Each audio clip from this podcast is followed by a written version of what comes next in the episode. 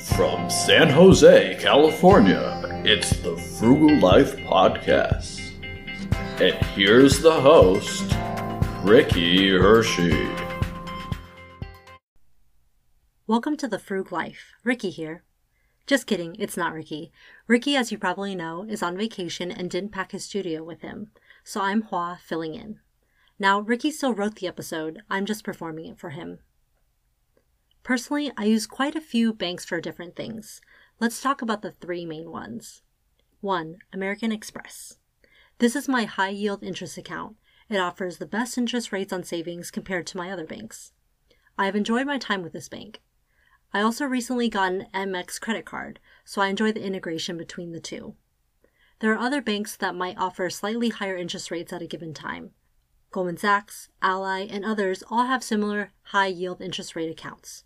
You can check whichever is highest, but constantly moving your money around can be a little time consuming, so I generally settle for good enough.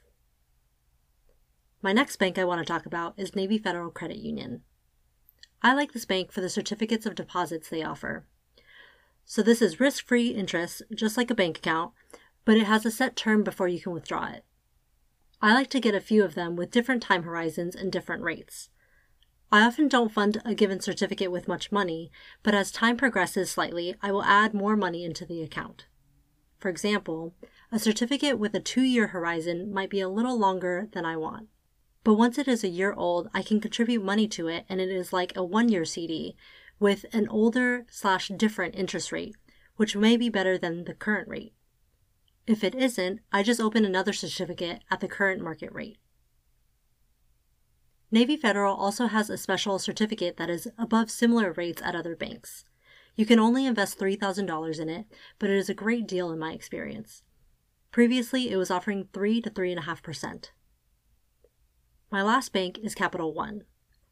I mostly have this bank to pay my Capital One card, but the interest rates can be similar to American Express under the right circumstances. I use this for most of my bill payments too. I have a promo code as well. Check it out in the show notes. Following the promo codes help keep this podcast running.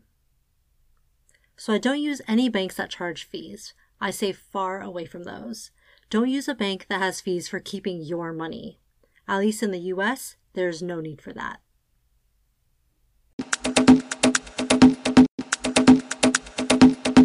Hi, it's the real Ricky here.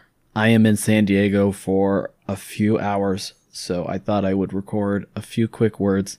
The vacation is going awesome. The Bahamas was very cool. Orlando and Disney World were fun as well. And Park City was interesting too. It was quite cold in Utah. And all this will be on the YouTube channel uh, eventually. So be on the lookout for that. I'll also include a link to the YouTube channel below as well. The podcast has been growing, which is awesome. We just exceeded 1,300 listens, and the podcast has earned almost $20. So, all very exciting. But now I need to finish my preparations for Mexico City. So, I will be back, hopefully, recording in about a week.